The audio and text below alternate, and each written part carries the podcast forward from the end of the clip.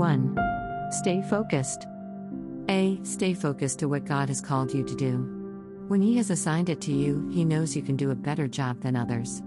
Otherwise, He would not have done it. Trust His judgment and perform to your very best. The circumstances in life are not a problem but your unbelief. Mark 9:24 For God will surely empower you for his glory. B. Don't look to the right or left. Proverbs 4:27 But to the author of your pathway. He knows what he is doing. So, ask for your needs. You do not receive because you have not asked. James 4 2. Then, ask and keep on asking until you have received.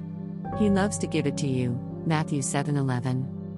See, Sometimes we ask and do not receive is because we ask with wrong motives. James 4 3.